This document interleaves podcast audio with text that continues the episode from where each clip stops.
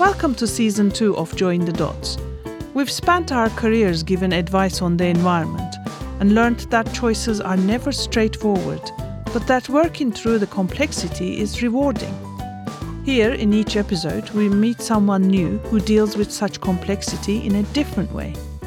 You can find more information about this and other episodes on our website, jointhedotspodcast.com. And we'd love to hear from you on Instagram, Twitter, and Facebook.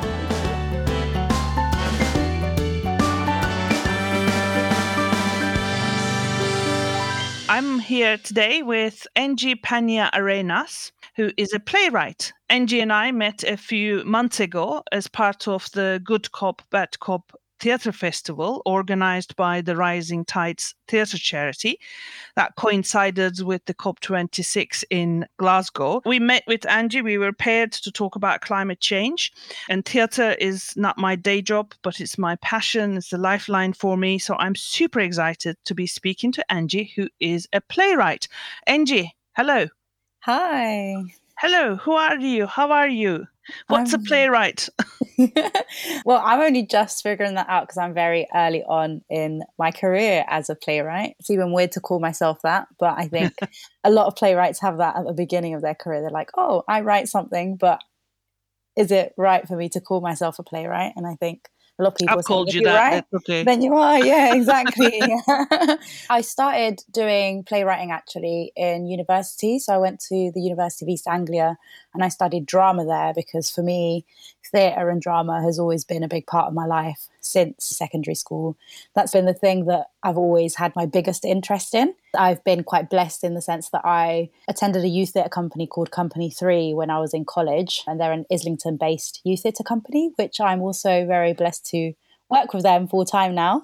So I did the whole journey of having been part of the company and now work with them. So I did a Golden Arts Award with them. And then from there on, I did sort of two years with them. I was able to see the day to day runnings of what it means to have a theatre company. For me, that I've always loved is working with young people. And then I went to university. So I did a BA in drama at the University of East Anglia.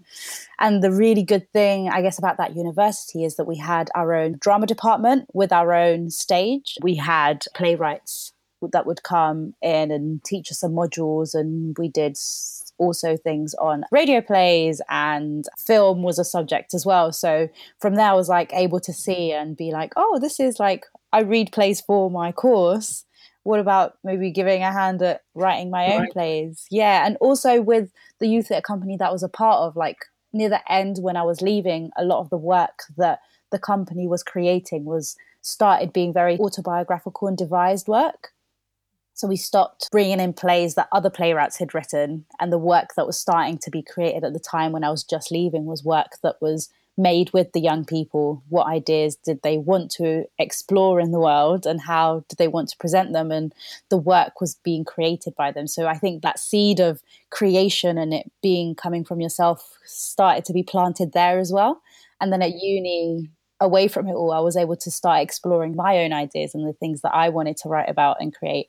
And I think for me, the things that have always interested me because I wasn't born in the UK. I came here when I was five years old with my family. So I'm originally from Colombia.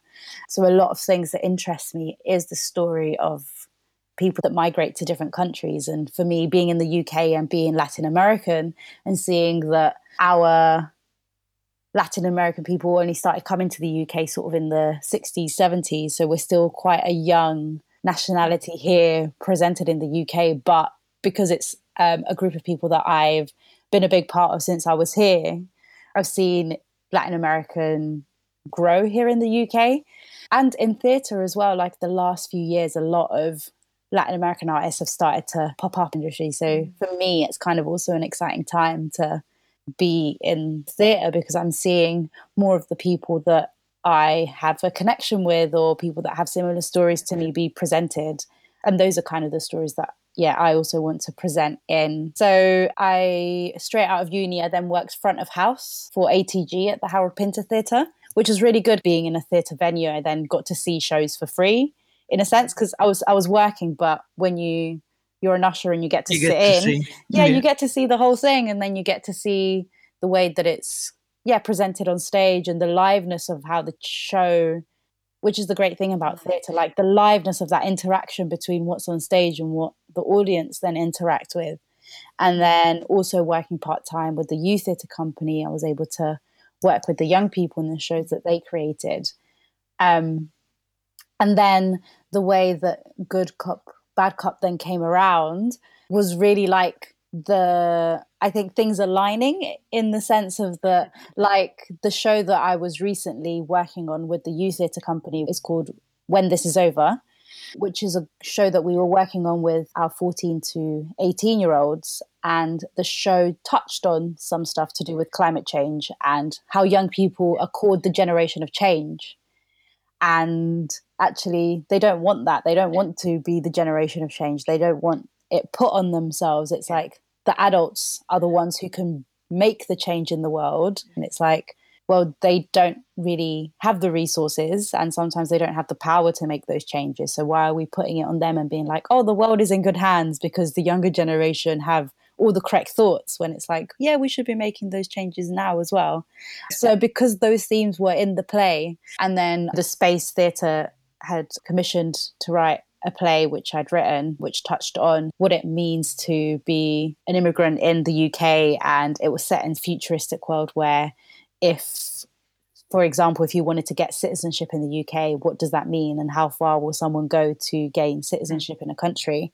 So I had that connection with the space. And then when they said that they were hosting the Good Cop, Bad Cop, they spoke to me and were like, Would you be interested in writing something for this festival? And I was like, Oh, actually, I'm already kind of surrounded by these ideas and thinking about what this means. So it would be interesting to also write something to do with climate change or an exploration of what that might mean to someone. What you, what you said about writing about your own story is quite interesting for me because when I was growing up, and that was a little a little while before you were growing up, I always thought novelists and and playwrights wrote something that was almost entirely out of yourself, out of mm-hmm. their own life, and creativity meant that being able to think about other people's stories that had yeah. nothing to do with yours. And then the more I read, the more I realized, but way into my maybe 30s, 40s, is it me? I don't know, that actually loads of people write from their own experiences. Yeah. And maybe the issue that we're not hearing enough well enough enough of different experiences and enough of different people talking about the same experiences. Yeah. Like how, how natural was it for you that you would talk about your own experience? How natural is that? Is that something that one feels the right thing to do or not? Yeah. I think it was seeded from the work that i did with the youth theatre company that mm. i was a part of even if we explored a play I think they always found a way of connecting it to the members that were part of the company. So all of the tasks that they gave us was like, then how do you connect with this? Mm. Because I think in anything, even when I was doing the course at UEA, mm-hmm. and the main point of that was acting, a lot of the things that they were teaching was like, how do you connect with this character and how do you make this character real or true, be it in movement or be it from that method acting perspective of you putting yourself in those characters' shoes. So I think a lot of theatre in whatever element you might be doing is a lot about emotions and how you connect with things so even if it's something completely that you've never experienced, you always find a way of connecting with it and bringing it to life. And I feel like when you do that, then it becomes true. And then that's when the audience are then able to connect with something because you're putting something on that's kind of true, even though it was a world that's created that's very different. Like the one that I wrote in April is a world that kind of doesn't exist because it was set sort of in the future and in a kind of dystopian universe. The themes very much still touched and were about things that maybe I'd experienced or I knew people had experienced. So I was able to then base it on real life and create those worlds. Mm-hmm. Perhaps I was being too simplistic and thinking, right, what you know is like, right, how you live, where you live, the kind of, you know, social class that you live in, the ethnic group that you live with. But what I'm hearing from you is that, right, what you know could be just about what you feel and how you react to things, even if you are put in a totally different setting. Now, there is a link in my mind and between this and environment because when I first started work, I thought climate change would be something that would be a problem after I retire. So yeah. I could actually do some easier work yeah. while I worked. And I quite quickly realized that wasn't going to be the case. I mean, I'm sure that there are still people who think this, like, this is not my issue. This is not my issue now, here. Yeah. It's someone else's issue. How can we use theatre? How do we make them care? Yeah, I think it's a hard one because I think there's definitely has been a misselling of climate change being the day to day person's fault. Mm. And these things that we get sold and told that, like, oh, you have to do this, you have to do this. And it's making it seem like it's an individual and it's like, you have to do this. And then you get this mentality of like, if I'm doing it, why isn't someone else doing it? And then I feel like then this bitterness creeps up, which I think is very similar to the stuff that's happening right now with COVID as well. This bitterness of like, oh, I'm doing it, but you're not doing it. And there's no sense of community of people coming together and being like, oh, actually, if we all came together and yes, we do need to do these little things, but it's also the big corporations and the bigger things. And it's in legislation and it's in the people who can actually make the decisions of how things are run. So there's like a balance between that connection as well of like the day to day person who might need to do a little bit of recycling, but in the end, we might be recycling, but the way that fast fashion works and the way that they create and the way that jeans are made and the way that water is used to make jeans and all these things. And it's like the way that theatre can work is, I think, the way that it's always done, which is like the way that it might present an idea of something that is happening in the world. So you get to see it from a different perspective and then be able to just open up a way of thinking that might be different than what everyone is saying at the moment might be good or it might be bad and it might be actually oh actually if we all keep thinking this way this might be something that will happen in the world where we all become individualistic and no one actually cares about each other. Maybe that's a world that might need to be presented on stage when it really works is the ones that makes its audience think about what they've seen on stage a bit more and question things. But we also need the types of theatre that take us away and put us in like a fantasy world and worlds. I think the world needs a bit of everything. Like if yeah. all theatre was just making us think about the things that are going on in life, oh my gosh, it'd be so After deep. a while, no one would go. Yeah, exactly. yeah. So the world yeah. needs the balance of everything, I think. Mm. But that's quite a different op- approach to what sort of topic experts take. Topic experts tend to tell people how things are, they how they think things are mm-hmm. and how things might turn out. Whereas I, I guess good theatre shows what it might look like, as you were saying, what might a world where everyone collaborates looks like versus what a world everyone fights or everyone is bitter, is that resenting each other, yeah. um, blaming each other for things that are happening. When we spoke about Good Cop, Bad Cop play that you did, you and I had a had a point in common where about making this relevant for people. Mm-hmm. and i guess our understanding of what relevance means is naturally different and it should be. But you had a particular way of making it relevant for you. And i'd like you to speak about that play now a little bit yeah. and how how is climate change now and in the future relevant for you and how is that reflected in your play? Yeah um, the title of which is are you ready because at this moment in time, because of the age that I am, the thing that I connected with most was housing. Mm-hmm. Because everyone I know right now is looking for housing in terms of buying their own places to live. And then this is going to be then the home of any future children or family that I might have. So you have a place where you can call your own. I think I always tend to connect to the things that are in my present or in my peripheral. Because one of the first things when I moved to this flat that I really scared me or I was worried about, one of the first things that you get taught about when you get taught climate change is like the flooding that's going to happen because of the melting of the polar ice caps. So when my parents were like bidding for the council home that we might be living in as our permanent home. In my head i was like oh i don't want to be anywhere near water because if the because in the future it might flood. Mm. And we live right next to the river. So i think those things were in my mind as well. And when i was thinking about what a future home might be I was just thinking about the basics of what everyone thinks. Do you want to live close to a station? Do you want to live close to these, to like walking distance from your work and just those normal things? But then when I spoke to you, it was like, oh, actually, thinking about those things is thinking about the now, but it wasn't really influenced about what a future world might be.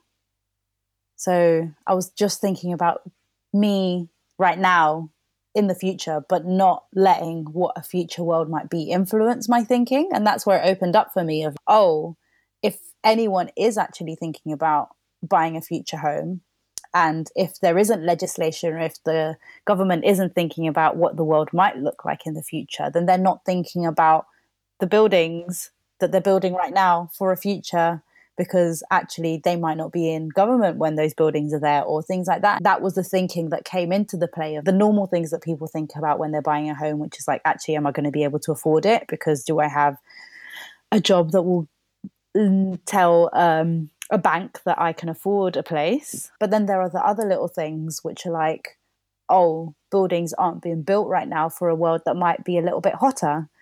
For example, the flat that I live in they didn't think about that. And because London has gotten hotter in the last few years, everyone who was on the right side of the building, they had to install ceiling fans into it. So it's like you built it and then this is an extra cost that you're having to put in instead of if you would have pre-thought about what the world would look like. But not so much into the future either because it's yeah. a new building right? Yeah. Yeah. But then as someone who would be thinking of buying a home you just trust that the place that you're buying has been built correctly and then all these costs are going to then come up in the future when actually if your house does get hotter but they've not built the windows or the house in a way where ventilation can naturally happen then it might be an extra cost that you would have or an extra cost of what heating might be or if you are on the gas grid and actually everyone then has to change to not be on the gas grid then that's another cost that will come in the future so from like our conversations and the situation that I was living in, so I thought, oh, that would be something that would speak to sort of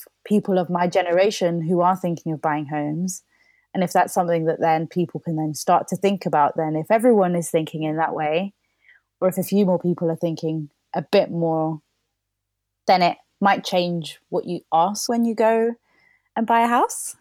It's fascinating because the housing thing, because because you brought it up, it reminded me as well how, say, in the UK, there's climate change committee who has a report on housing.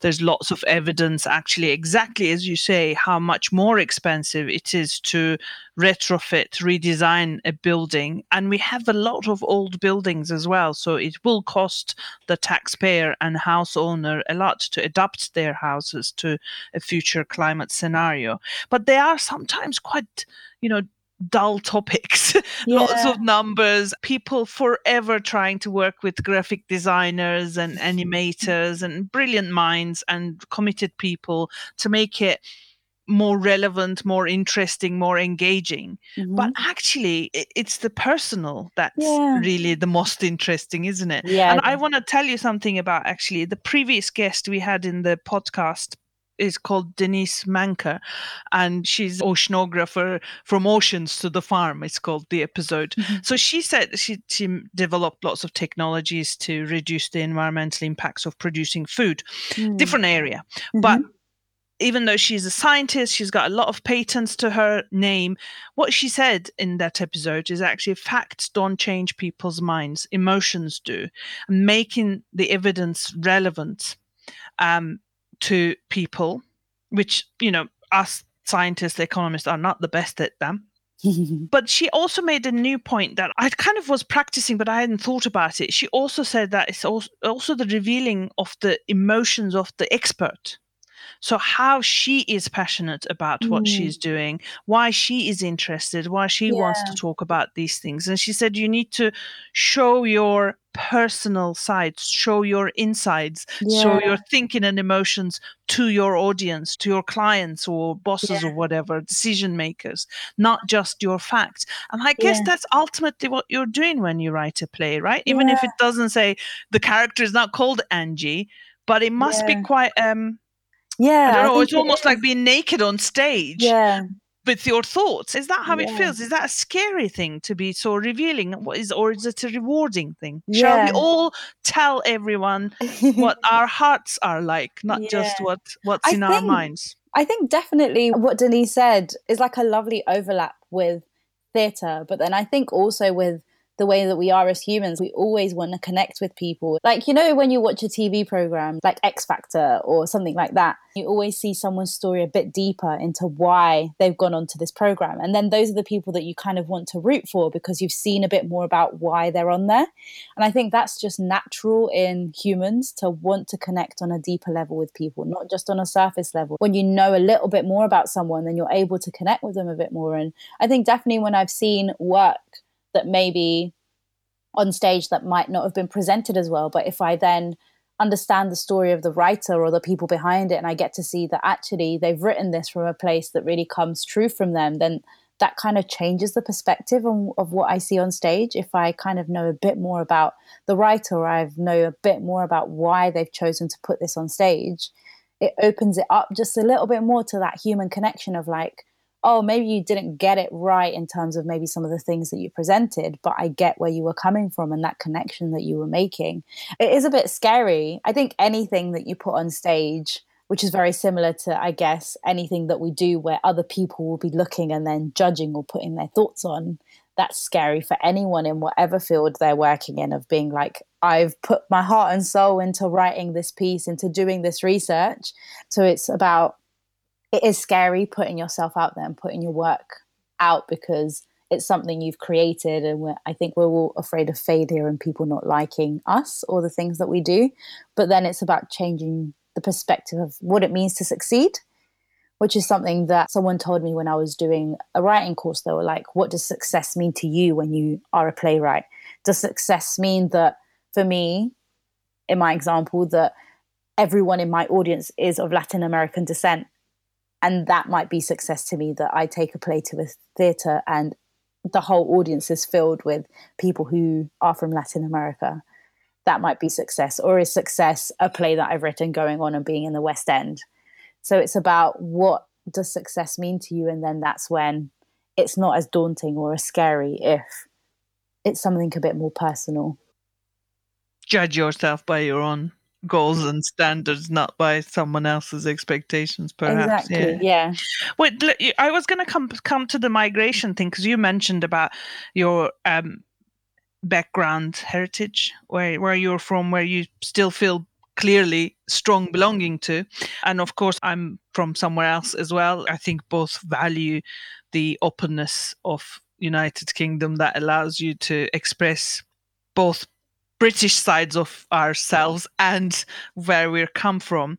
Um, and migration is an issue with climate change as well, because it's one of the big global risks that people are forced to migrate, yeah. not doesn't become a choice or it's not a choice. And because of environmental impacts, like people say, you can't say climate change is the cause of war in Syria, but a lot of people say it's actually it's a contributing factor because there were years and years of drought in the rural areas and people moved had to move to cities, in unbalancing the the very delicate balance between different groups of people in poor parts of cities that sort of sparked sparked the, the conflict.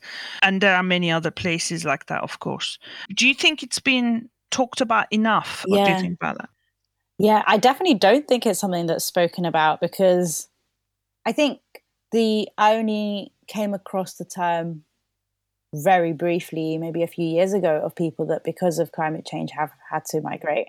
And it's not something that is spoken about in the media or people don't really speak about it that much. Um, I have an issue with the way that migration is spoken about in the media anyway, because of the word and the language and everything that's used. And it's not very personal. And I think the way that it's spoken about, we forget that people that are migrating are human beings and that everyone deserves to want to live a better life. And you can choose to do that wherever mm. you see fit. And especially the UK personally, my own personal opinion, being a country that at the moment doesn't seem to be welcoming to people from other nations. and if this is going to be something that is growing and is going to grow because of the way that climate change is going to affect migration because people are going to have to move because the lands that they live in aren't going to be hospitable anymore or because of flooding or the things that are going to happen in the future mm-hmm. then we definitely do need to think about it beforehand so that we're able to actually create a plan to mm-hmm. welcome yeah. people i think it's that thing of like being one step ahead if you know that these things might happen it's just about creating the structures so that when it does come you're mm. ready you're making a fantastic case for strategic thinking in public sector i think. I mean I what's the job of people who work for the state and the government if it's not to actually think about things that other people are not thinking about yeah. the future things and a bit like you know given you said in your own growth you, you went to youth theatre i'm sure that was publicly supported by and privately publicly i don't know who what their funding structure was but we have to do these things we have to put our taxpayers money into these things so that we can actually hear from different people give them stage give them the screen hear everyone's stories. Yeah. To to stop what you were saying earlier that actually we understand each other a bit mm-hmm. better so we stop blaming each other for whatever is happening to everybody yeah. but actually help to collaborate. We spoke about what started you yeah. in this but what will keep you in it? I definitely think that thing of like the idea that different stories need to be told because even in day to day life, I've because I am someone who is an immigrant in the UK, I've always been surrounded by people who are different than me. And I think I've always been drawn to people who are like me, but also have different experiences. And I was very lucky to have gone to a um, secondary school in East London that had a mixture of different cultures. When you're surrounded by different cultures, then you're not scared of what different cultures mean.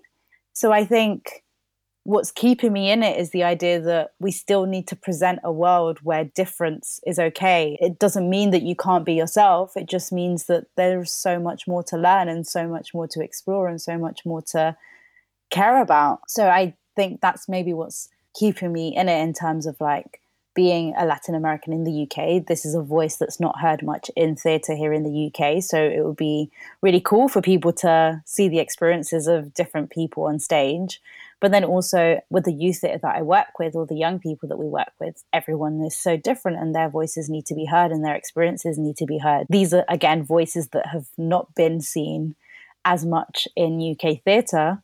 Um, so what's keeping me in it is that being able to share and listen to and explore different stories and that's still needed very much so until the day that that's not needed anymore, I guess, or until the day you're going to have a long career, I can tell you that much. But yes, but it's it is really good, isn't it? That you might be from Latin America, but your stories are universal. You're not always, and I think that's a misconception that immigrants can only speak about immigrants. I remember mm. reading a Turkish novelist being interviewed after winning the Nobel Prize for Literature, Orhan Pamuk, and he said when someone else writes a love story, a love novel, it's a love novel. When I write a love novel, it's a Turkish love novel. Mm. It isn't. It's just a love novel. Yeah. I just happen to be Turkish. Yeah. There's one question I have. The final one is what's your one one tip for people that they can take from a playwright, from a theater worker that would help them with their work in the environment that would help them with their life in general? Oh, I think maybe that thing that we've spoken about where it's about the personal. And I think people just really want to connect with the personal in those stories. And I think that's also where I found it easier and also harder to write. When something's really personal, it's harder to then hand it over to someone else to present because it's like these stories and these people are come from me or it's based off someone that I know but that's also when people connect the most because they see the trueness in that. So yeah just remembering that connection that we all want to always have as humans with other people. And i think bringing that into your work and the things that you do will always yeah make people relate to the work a bit more. Don't forget we're all people. We're not yeah. sort of experts or chief something or other officer Yeah. there's a human behind that title, Yeah. right? exactly. It was so good speaking to you, Angie, especially on this. Isn't it an incredibly grey Saturday afternoon Yeah. in London? Yep, on- yep. You brought light into my afternoon, Oh, and I'm thank sure you. you'll bring that to everyone who's listening to you as well. Thank you very much. Thank you for listening. Thank you to the rest of the team, Neil McCune and Anna Gunn. You can find more information about this and other episodes on our website, jointhedotspodcast.com. And we'd love to hear from you on Instagram, Twitter, and Facebook.